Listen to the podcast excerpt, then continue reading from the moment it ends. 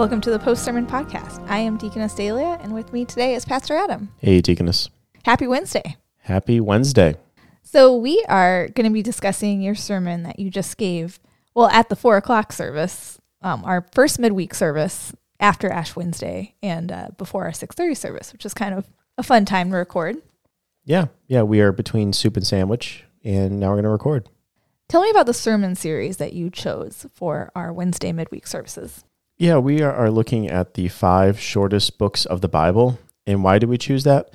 Uh, one reason was, well, it sounded like a cool title for a sermon series, was just the five shortest books, but it's also uh, places in Scripture that we don't always turn to so often.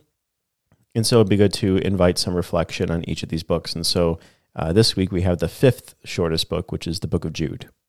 Can you give us a brief summary of the book of Jude? Yeah, Jude is a letter, and it is written, uh, we think, uh, by the brother of James, who happens to be the brother of Jesus. So Jude would be one of Jesus's uh, half brothers. I think Mark chapter six has a reference to the name Jude. Uh, the name Jude is more rightly rendered Judah or Judas, but the latter of the two, you know, became less popular to use, and so over time we just refer to as the book of Jude. And this letter he writes to Christians. Uh, it's a later letter, probably the 60s or so AD. And there's kind of two twin themes here he's dealing with of, hey, do not give in to licentiousness and, and kind of the ways of the world and the temptations of our flesh and this sort of thing. Don't do these things. And he cites a plethora of examples of in the past what happens here.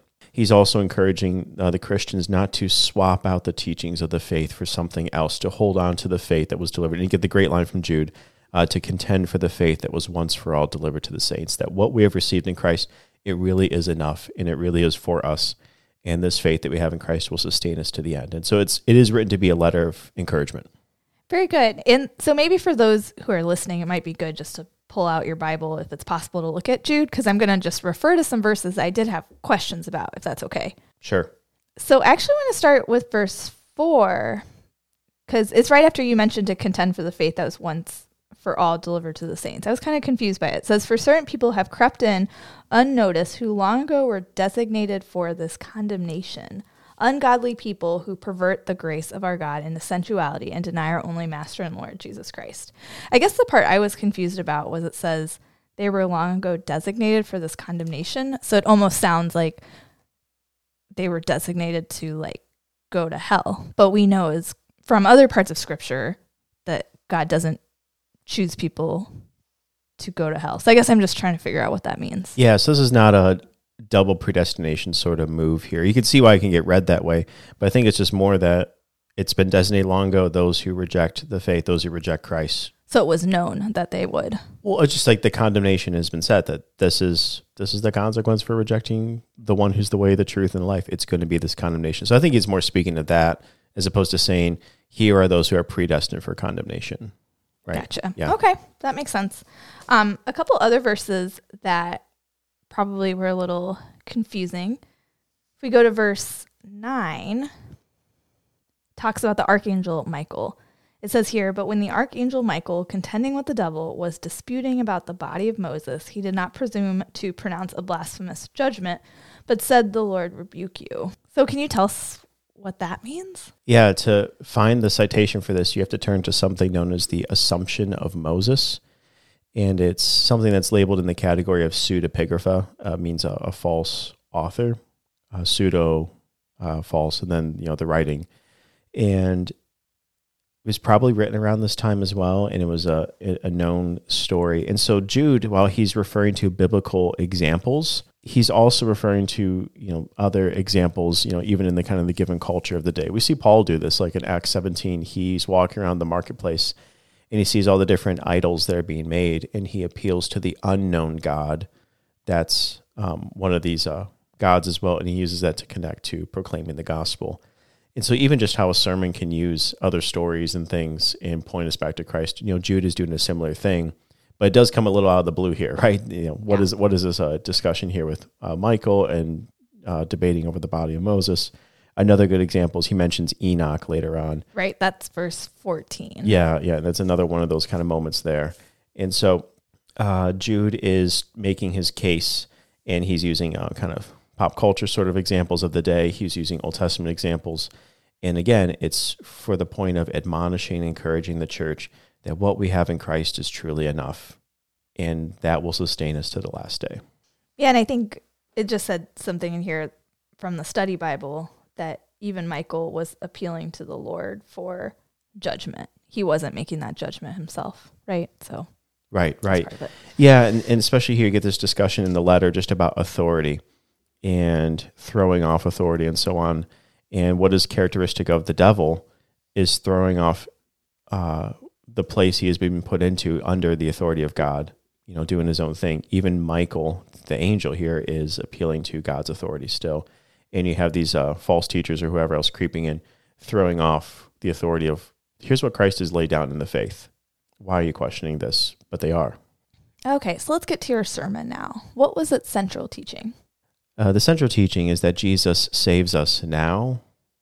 He has saved us in the past, and we will be saved in the last day through Christ.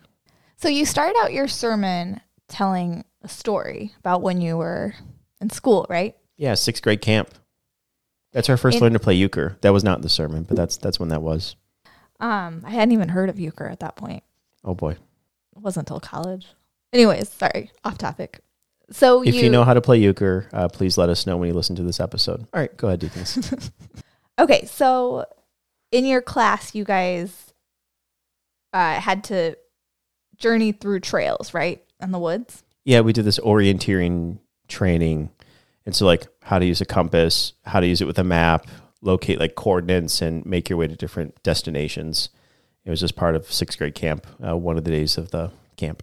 And the point was to be able to use the tools that you had at your disposal to be able to follow the task. Yeah, kind right? of find your way. Yep. Finding your way. Yep. Okay.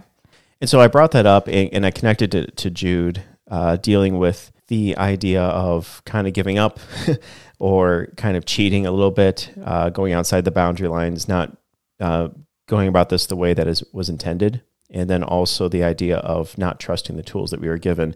These are the two ideas that the people are dealing with in Jude's day of we're going to engage in licentiousness. We're going to go outside of God's boundaries and, and, and do whatever we want.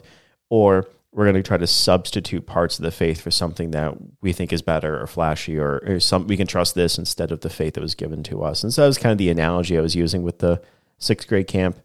Um, but this uh, idea of finding our way and what we've been given really is enough. And what the church has been given in Jude's day and in today really is enough. Or you just mentioned how there was this temptation for the Christians to give into licentiousness or to sub out the teachings of the faith. And I guess just right away that made me think of like the the first petition of the Lord's Prayer about um we keep God's name holy when the word of God's taught in its truth and purity. So when you sub out the the teachings of faith, we're not hallowing God's name. Right. Um, but also when we live holy lives according to it. So it's just interesting how in the letter of Jude we have both sides of them, you know, our actions, but also like the teachings of the faith. They both matter. And you can't compromise on either of them. Yeah, and this is uh, keeping God's name hallowed in that we have been brought into the name of Jesus. And it, it's, it involves all of these things. So then, what was the problem that your sermon sought to identify? It's sort of twofold. Uh, Jude is warning against these these outside influences, uh, these sort of imposters that are infiltrating the church, and what they're doing with the licentiousness and the temptation to swap out the faith. So avoid those things. But it's also this idea of: Are we, in some sense, are we going to be okay? are we as a church going to be able to face what's next yeah. what's ahead of us yeah we'll be able to face what's next because the church has not yet lived in jude's day into the second century our you know in our day as the church we have yet to experience the rest of the 21st century the church um, is always you know in the present and we don't know what's about to come even with all of our history all of our past and how that can shape and inform things you know we still don't know what tomorrow is going to bring there's that uncertainty that you brought up too. Yeah, and that feeling of uncertainty can bring about a feeling of no longer feeling safe. Which I guess that then leads us to the question how do you get to Jesus in your sermon? Yeah, and this took me to the second memory. And so I jumped ahead to college. So we made it out of the woods in sixth grade, and then a few years passed, and now it's college. And I was recalling a Sunday morning where um, uh, Kimber, our former Family Life Minister here, uh, you know, we were in the same class and in undergrad, and she uh, drove me to church with some other friends. And I was recalling a sermon that I heard, and I don't really remember much of it. I just really remember one line. And uh, the pastor happened to be uh, Pastor Scott Geiger, right, who had served here for a time. And the line in the sermon was By Jesus' redemptive work, you are not just saved, you are safe. What do you think the significance of that line was for you?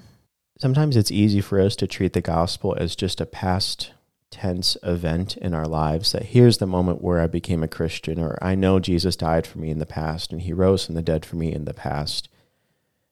But sometimes we forget how this good news breaks into our present day lives and matters for us now. And so I just love the simple change of tense that we're not just saved, and of course we are, but we are safe now too. And it, I just remember how meaningful that was to me and how that stuck with me even till today. And I guess maybe um, a connection for us is to think about even the worship service. The worship service isn't just simply a history lesson. Hey, remember these things in the past, and that's it right? You know, we'll, we'll read the scriptures of old and then we preach the realities of God into the present of what God is doing right now. Uh, the Lord's Supper happens now, and the forgiveness is now, and we are safe now.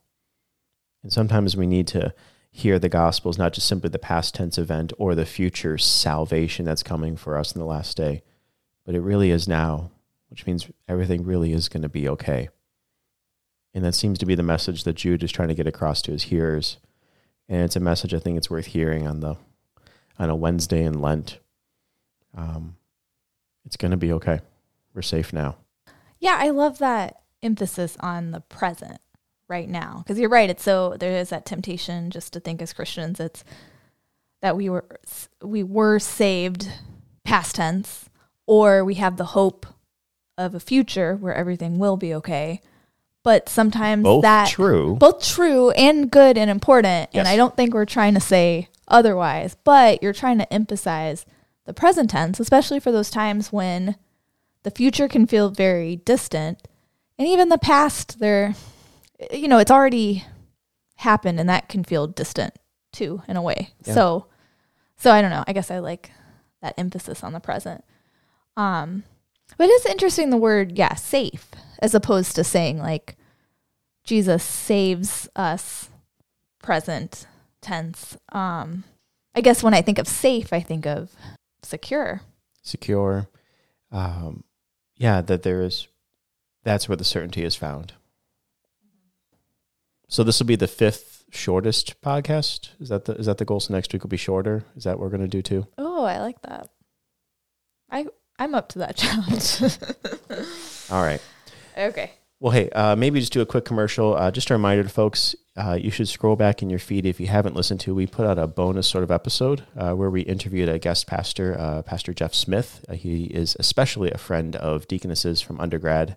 He's a classmate of mine at SEM. He's more of a friend of mine than he is of yours. That's fine. That's fine. That's so Um, mean. I'm but we had a good discussion. We actually listened through his sermon and then talk about it with him. So it's a bit of a different format. And not this week, but next week, I plan to release another one of these uh, and Under Shepherd episodes. And we'll have my friend uh, Jeff Wade from Michigan. He's a pastor up there. He's more your friend than mine. Yeah. sorry, I'm sorry. All right. Not Well, that good. we're ranking these people, but Yeah. just kidding. All right. Okay, well, very good. Well, thank you, Pastor. This wraps up the episode for today. Thank you for listening to our discussion, everyone. In case you missed the sermon or you'd like to listen to it again, the link to the sermon's in the show notes, and you can also find it on our church website, stjohndublin.org. And if you, the listener, would like to submit a question about sermon, please email us at podcast at stjohndublin.org. Thank you, Pastor, for joining me and for feeding us the word this week. Thanks, Deaconess. We'll see you. Take care, guys. Bye. Bye.